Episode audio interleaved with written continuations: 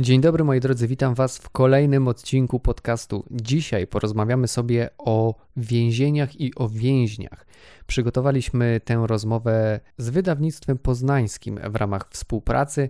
Porozmawiamy sobie o książce Pudło opowieści z polskich więzień. Jej autorką jest Nina Olszewska, która jest dzisiejszą gościnią odcinka. Dzień dobry. Dzień dobry. No i właśnie chciałem zapytać na sam początek o tę perspektywę. Dlaczego zdecydowała się Pani umieścić e, w swojej książce w centralnym punkcie właśnie więźniów, a nie cały system więziennictwa, jakoś go przeanalizować, e, pokazać go w takiej szerokiej perspektywie? Myślę, że żeby przeanalizować z szerokiej perspektywy system, to powinnam mieć zupełnie inne, inne przygotowanie. Może wypadałoby trochę popracować w tym systemie. E, dla mnie interesujący był człowiek i jego historia. Tak naprawdę e, zaczęło się od tego, pomysł na książkę wziął się od tego, że, że rozmawiałam z osadzonymi do, do innej publikacji, do reportażu prasowego i tak naprawdę to ich historie sprawiły, że zaczęłam myśleć o tym pisaniu, więc nie jest tak, że zastanawiałam się nad tym, jakby tu napisać e, o, o więzieniach, a może o więźniach, a może o systemie, e, tylko zaczęło się od tego, że mówiły do mnie historii i do tych historii e, chciałam się trzymać. Bo w książce zdradza Pani trochę też źródła zainteresowania tym tematem, ale czy ten temat y, nie dojrzewał u Pani jakoś wcześniej podświadomie? Jeśli podświadomie, to bardzo podświadomie, e, znaczy absolutnie poza moją świadomością, dlatego że nigdy nie myślałam o tym, żeby, y, żeby traktować więzienia czy więźniów jak, jak, jako temat. E, nie, nie czułam potrzeby pisania na, na, na ich temat. Pierwszy raz zajęłam się tym tematem, pierwszy raz poszłam reportersko do więzienia, żeby napisać materiał o pracy, ponieważ magazyn non-fiction zapowiedział numer o pracy i chciałam coś napisać o pracy, a więźniowie byli moim pierwszym e, skojarzeniem, ponieważ mm, chciałam napisać o pracy, która coś znaczy, a resocjalizacja poprzez pracę jakby samo przez się e, jest już e, tematem. Dlatego jakby nigdy nie, nie czułam, że wykluwa się we mnie ten temat e, i dopóki nie poszłam do więzienia, dopóki nie usiadłam przed moim pierwszym bohaterem, a raczej on przede mną, to, to, to nie widziałam w tym tematu. Właśnie opisuje Pani w książce ten moment y, po wyjściu z jednej z rozmów, że wiedziała już Pani, że to będzie nie tylko jeden artykuł, jeden reportaż, ale to będzie też książka. Co się zdarzyło w czasie tej rozmowy? Były to rozmowy e, o pracy. Moi bohaterowie z mm, oddziału zewnętrznego aresztu śledczego Olsztynia opowiadali mi o tym, co robią zawodowo. Pierwszy pan e, usiadł przede mną. E, był takim świetnie wyglądającym młodym człowiekiem z modną fryzurą w designerskich okularach. Złożył ręce w piramidkę i powiedział z taką dykcją niezwykłą, że ma zaszczyt pracować dla lokalnego potentata drobiarskiego firmy Indykpol SA, a potem byli inni, zupełnie, zupełnie inni niż e, ten pierwszy, którzy z kolei opowiadali mi w, w różnej tonacji, w, różnej narracji o pracy tak, tak po prostu, o tym jak to jest wstawać e, do pracy bardzo wcześnie rano albo odsypiać nocne zmiany, o tym jak kierownik wkurza albo jak dobrze jest się spotkać z ludźmi w pracy, o tym za mało zarabiają albo o tym, że obowiązki są nudne. To były absolutnie zupełnie zwyczajne rozmowy o pracy i miałam poczucie takiego delikatnego dysonansu, bo wiedziałam, że jestem w więzieniu i robię reportaż z więźniami, a to są zupełnie absolutnie normalne, takie normalsowe sprawy. I jakby zdałam sobie sprawę z tego, że jeżeli ja to opiszę dobrze, jeżeli opiszę to plastycznie, jeżeli oddam to, co widzę, to z jakimi ludźmi rozmawiam, w jakim jesteśmy otoczeniu, naszym przedmiotem rozmowy, to nie będzie reportaż, którego spodziewa się czytelnik, sięgając po tekst o więźniach i więzieniach. Bo jednak jest dość wąskie, dość wielka jest ta paleta tematów więziennych. Przeważnie jest to epatowanie złem, agresją, przemocą, e, kliszami jakimiś związanymi z grypserą, e, z przemocą seksualną. Jakby lista jest dość krótka, a ja rozmawiałam absolutnie o całkowicie prozaicznych, zupełnie zwyczajnych rzeczach. Wiedziałam, że chcę przegadać z nimi tak wszystkie inne możliwe prozaiczne tematy i chcę opowiedzieć tę taką najbardziej prozaiczną historię codzienności więziennej. To jest prawda, y, co pani mówi o tym zwykłym życiu. Kiedy ja czytałem tę książkę, uderzyło mnie no nie wiem, czy to jest dobre słowo, ale właśnie takie bogactwo życia, tych form, możliwości właśnie zajęcia czasu, odbywania tego wyroku, to raz, a dwa, że ten wyrok, to już na samym początku pani pisze, że ten wyrok czy odsiadka nie jest czymś stałym, czymś takim jednolitym, jak my sobie to wyobrażamy. Mam wrażenie, że do listy spraw związanych z pisaniem o więzieniu jest, można dodać też to, że, że osoby, które jest w więzieniu, traktujemy po prostu z założenia jako, jako, jako przestępcę, jako po prostu osobę, która jest w więzieniu, więc jest przestępcą, więc jest złym człowiekiem. Ja się regularnie ostatnio borykam z odpowiedziami na pytanie, czy się bałam, e, czy się bałam wejść do więzienia, czy bałam się rozmawiać z przestępcami, a wszystkie moje spotkania z osadzonymi to były spotkania z zupełnie ludźmi, którzy są w absolutnie różnej sytuacji, jeżeli chodzi o odbywanie wyroku. To czy są, e, nie wiem, jak ten wyrok jest długi, jak, e, jaki, jest, jaki jest powiedzmy stopień tego e, rygoru, czy, czy ktoś jest na oddziale zamkniętym siedzi w celi przez 23 godziny na dobę i przez godzinę spaceruje, czy jest człowiekiem, który chodzi na sześciodniowe przepustki. Jakby tych wariantów jest naprawdę bardzo wiele, tak jak artykułów jest bardzo wiele i, i przestępcą jest też ktoś, kto odpowiada za morderstwo i ktoś, kto jakoś nie był do końca uczciwy w rozliczeniach z jakimś urzędem i jakby tych, tych odcieni jest bardzo, bardzo wiele i wrzucanie do jednego worka, czy wyobrażanie sobie, że odbywanie kary zawsze wygląda tak samo, jest jakimś tam błędem, często popełnianym, albo takim może uproszczeniem bardziej niż błędem. E, też jednostki są bardzo różne, także, także życie w jednym więzieniu wygląda zupełnie inaczej niż w drugim, mimo że wszystko się dzieje w Polsce. A czy można powiedzieć, że w czasie takich rozmów y, rodzi się jakaś więź między bohaterem i reporterem? Myślę, że gdybym miała szansę spotykać się z moimi bohaterami więcej niż raz, to byłaby na to e, jakaś szansa. Na pewno jest e, tak, że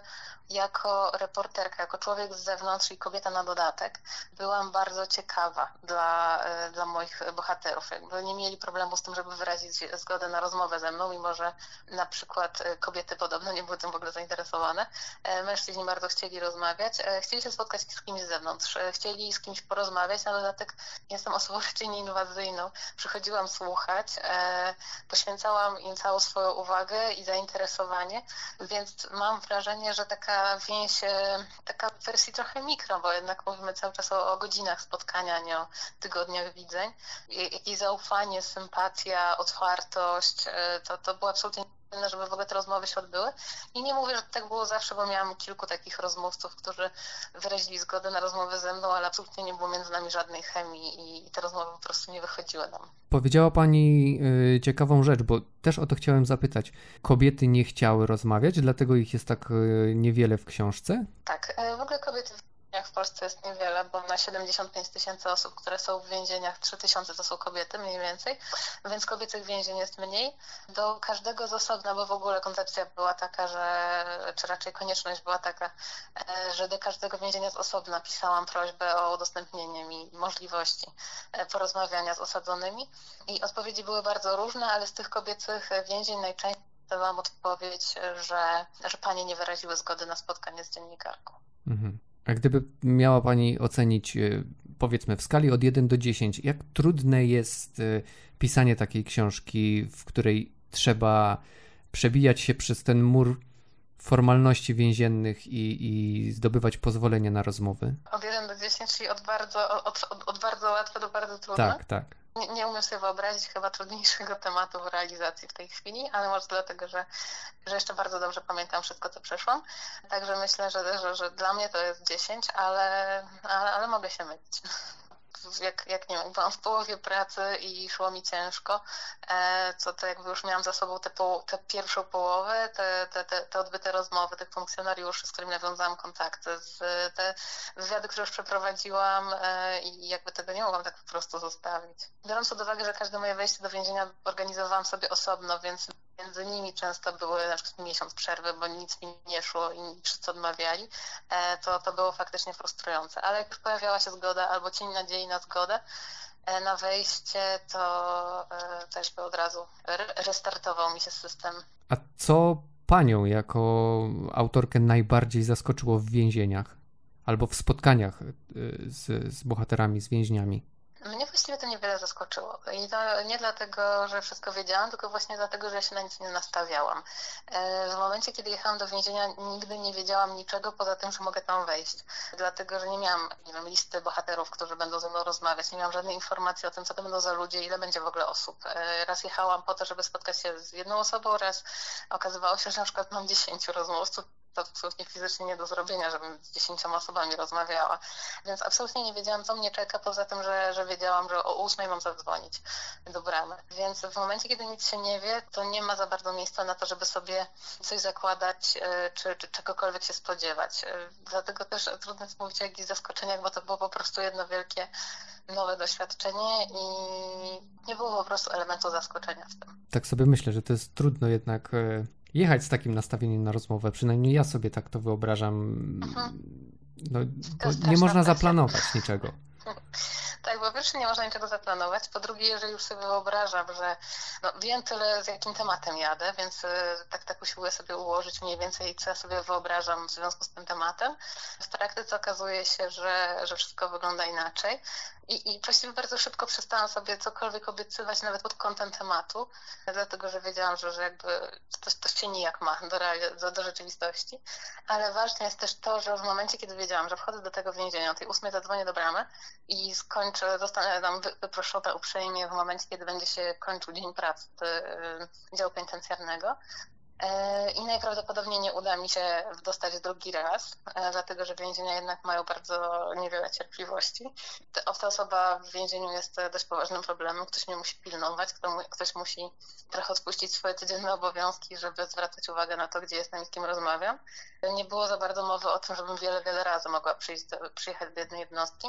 Tego wiedziałam, że drugiej szansy może nie być. I dzwoniąc do tej bramy więziennej, wiedziałam, że wszystko, co teraz zrobię, to, to musi być maksimum moich możliwości, bo, bo nie, może nie być drugiej szansy, bo mo, może się okazać, że, no nie wiem, na przykład teraz się okazało, że nie mogłam wnieść dyktafonu i siedziałam 6 godzin na rozmowie bez, bez dyktafonu usiłując notować, ale akurat trafiłam na pana, który był przestępcą gospodarczym i nie byłam w stanie nawet prowadzić notatek, ponieważ miał tak skomplikowaną sytuację, że, że, że nie dało się tego ogarnąć rozumem, notując jednocześnie. Chodzi mi o to, że w momencie, kiedy przyjeżdżałam do tego więzienia i dzwoniłam do tej bramy, zawsze czułam bardzo, bardzo wszechstronną presję, że muszę maksymalnie wykorzystać te, te, te, godziny, które mi są dane, bo, bo absolutnie nic nie wiem poza tym, że muszę dać siebie wszystko. I że prawdopodobnie nigdy w życiu nie, nie denerwowałam się tak bardzo przed żadną reporterską rozmową, chociaż nie było takie zdenerwowanie negatywne, tylko bardziej podekscytowanie i świadomość, że po prostu właściwie to jestem trochę jakby na olimpiadzie i od tego występu wszystko zależy. Także kończyło się też w tym, że jak wychodziłam po tych 6 czy 8 godzinach, na przykład odkrywałam, że się nie napiłam przez ten cały czas, albo nie byłam w toalecie i tak dalej, bo po prostu to jest e, stan takiego maksymalnego napięcia. Pamiętam, że pisała też Pani o pytaniach, które przychodziły wieczorami, których podczas tych mhm. rozmów, że tak powiem, rozmów jednej szansy e, nie udało się Pani zadać. Pamięta Pani takie, które właśnie nie zostały zadane, a powinny?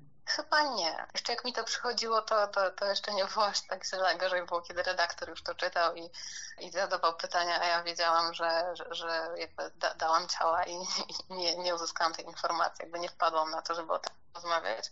Więc jakby moje autorefleksje zawsze były trochę mniej dotkliwe.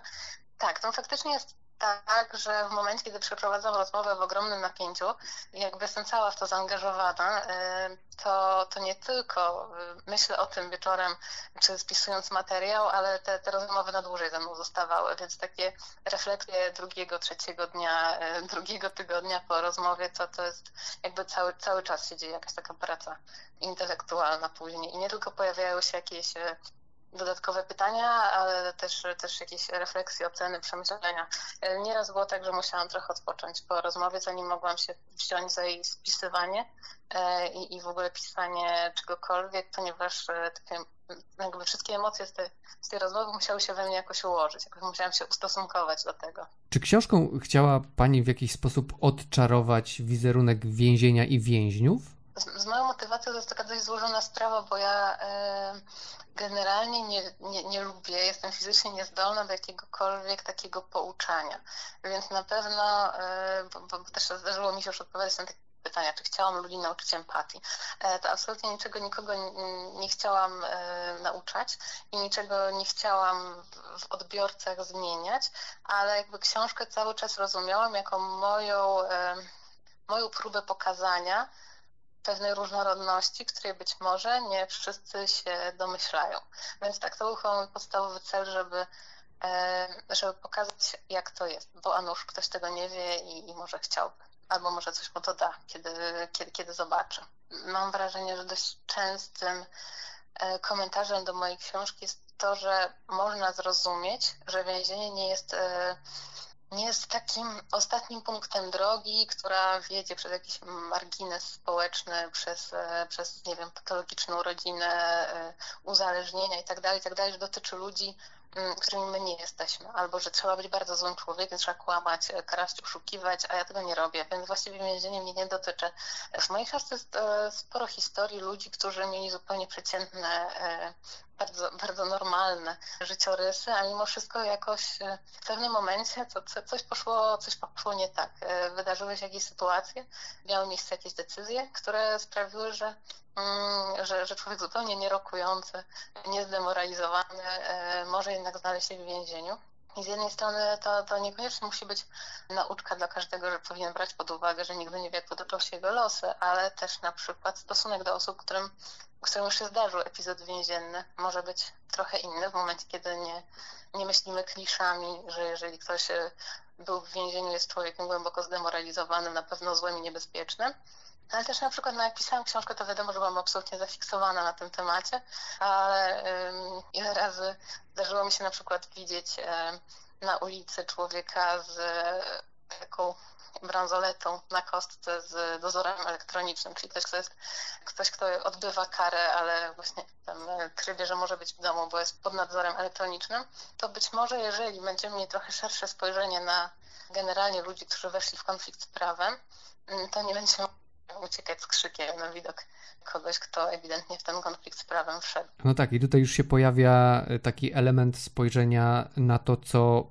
po więzieniu, bo z jednej strony, tak sobie myślę, to jest taka moja refleksja na gorąco po przeczytaniu tej książki. Z jednej strony widzimy dzięki tej książce, że e, więzienie w ogóle nie przygotowuje do wyjścia, a z drugiej strony ta książka, tak sobie myślę, ona nas jako ludzi jako społeczeństwo no, przygotowuje jakby na przyjście tych y, osób, y, które opuszczają więzienie, to znaczy właśnie wzbudza w nas empatię i lepsze zrozumienie i dzięki temu my możemy być dla nich o wiele, przyjąć ich możemy łatwiej, możemy ich przyjąć z otwartymi ramionami. O, tak chciałem powiedzieć. I mi się wydaje, że w ten sposób ta książka działa. Jeśli tak działa, to byłoby bardzo dobrze. Faktycznie rozmawiałam z osobami, które już wyszły, na przykład z jedną e, z moich bohaterek, która e, wyszła z więzienia po kilku latach e, jest, jest jakby teraz normalnie całkowicie funkcjonującą osobą, ma, ma pracę, nie wiem, wynajmuje mieszkanie i mówi o tym, że mm, jakby na spotkaniach ze swoją psycholożką że to, że była w więzieniu nie jest jakąś taką jej cechą, którą powinna teraz epatować, nie wiem, odkrywać ją, nie ma moralnego obowiązku mówienia każdemu, od kogo na przykład wynajmuje mieszkanie albo e, z kim współpracuje.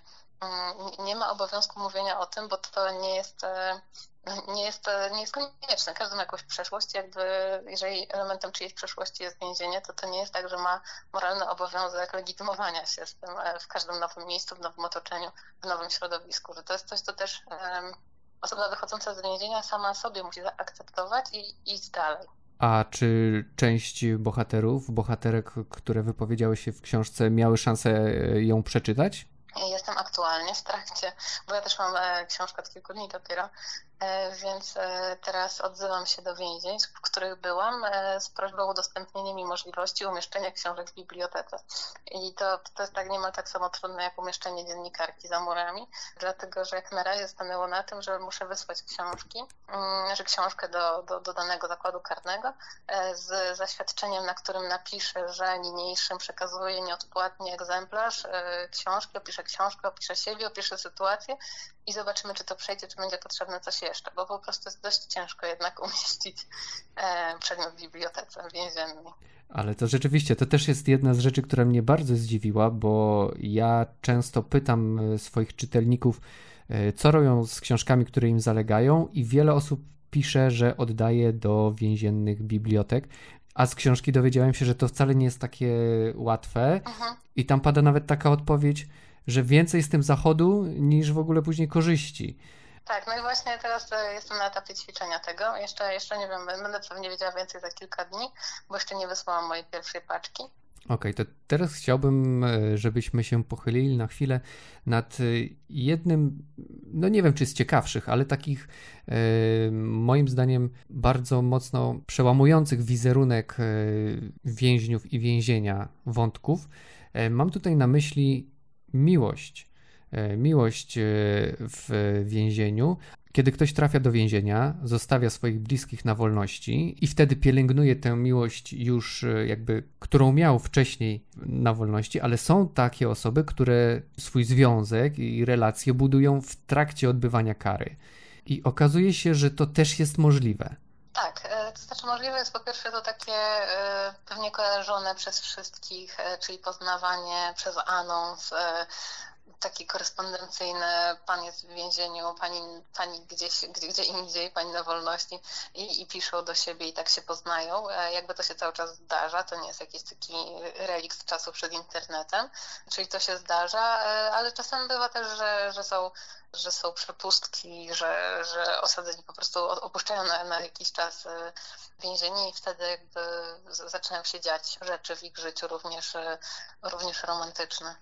A jak więźniowie radzą sobie z tym, że ten ich związek, ta ich relacja jest mocno kontrolowana? Nie mówię już o ograniczeniu jakby dostępu do tej swojej, nazwijmy ją drugiej połówki, ale często kontrolowana jest korespondencja czy rozmowy telefoniczne. Jak te osoby odnajdują się w tej sytuacji? Właśnie to jest ciekawe, że nigdy nie zdarzyło mi się, żaden z moich bohaterów nie narzekał na to. E, na przykład narzekali na to, że że za krótko, że mogą rozmawiać tylko 5 minut dziennie i że, że to jest za mało, że zanim się numer wybierze, zanim ktoś odbierze, to już połowa czasu minie.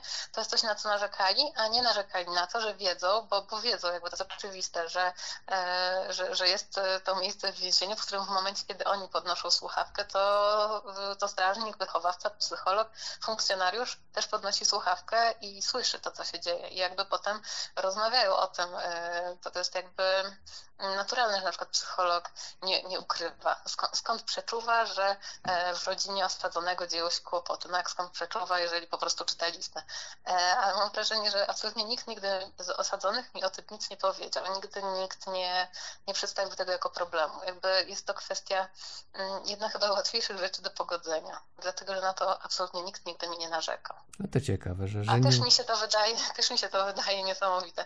Zresztą była taka sytuacja, że mm, siedziałam w więzieniu w pokoju wychowawców w momencie, kiedy przyszedł e, nowy, mm, nowy mieszkaniec do oddziału, z innego oddziału został pan przeniesiony i miał taką szybką, wstępną rozmowę z wychowawcą o swojej historii e, osadzenia, o jakiejś tak generalnie o swojej sytuacji, żeby, mm, żeby mieć przydzieloną celę. E, I jakby w ogóle nie zwrócił uwagi na to, że ja tam jestem. Nie miał żadnych ograniczeń takich żadnych takich obaw, żadnej potrzeby dyskrecji w momencie, kiedy rozmawiał jednak o swoich dość intymnych sprawach. E, w ogóle nie, nie zwrócił uwagi na to, że ile jest osób w tym pomieszczeniu i że jest on kompletnie obcym człowiekiem. Mam wrażenie, że po prostu poczucie takiej potrzeby intymności to jest coś, co w więzieniu musi umrzeć dość wcześnie. Jest to też wątek, który bardzo, bardzo długo o tym myślałam, bardzo długo wałkowałam z funkcjonariuszami, bo, e, bo jednak e, żyjemy w rzeczywistości, w której na przykład to, że człowiek idzie ze swoimi problemami rodzinnymi czy innymi do psychologa, to jest jego decyzja. A w więzieniu bardzo często jest to odwrócone, bo to psycholog słuchający rozmów e, osadzonego z żoną wie, że mm, między nimi źle się dzieje, że on na przykład rozmawiając z nią jest e, przemocowy i że należy nad tym pracować, że należy mm, pracować nad jego komunikacją i po prostu jest e, zapraszany na rozmowę. Jakby to się dzieje od kompletnie innej strony niż ta, do której jakby ludzie na wolności są przyzwyczajeni. To jest w ogóle bardzo ciekawe e, w Pani książce, jak e, można zobaczyć różne aspekty życia, które w realiach właśnie odsiadki przyjmują takie niesamowite, zaskakujące formy, trochę zmutowane, trochę takie właśnie dostosowane do realiów, realiów odsiadki. No i z tego względu też warto przeczytać tę książkę, jak na przykład e, zwykłe życie zmienia się w życie więzienne i przyjmuje tą więzienną formę, czy to miłość, e, czy to e, handel, czy, czy, czy jakieś inne rzeczy. To ja bym chciał jeszcze zapytać, czy ta książka czegoś panią nauczyła? Myślę, że tak. Znaczy, jakby wielokrotnie praca nad tą książką była dla mnie szansą na sprawdzenie się, bo jednak jest to taka dość hardkorowa praca reporterska.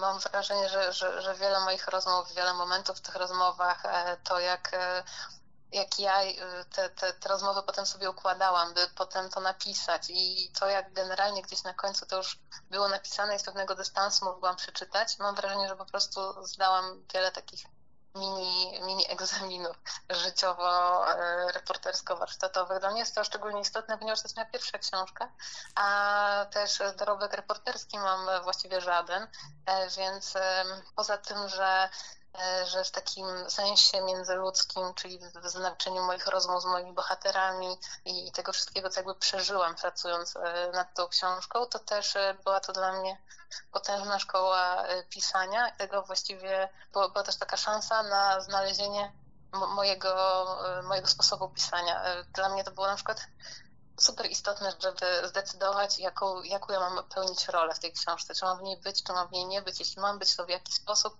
Jakby to były wszystkie decyzje, przed którymi stałam pierwszy raz w życiu.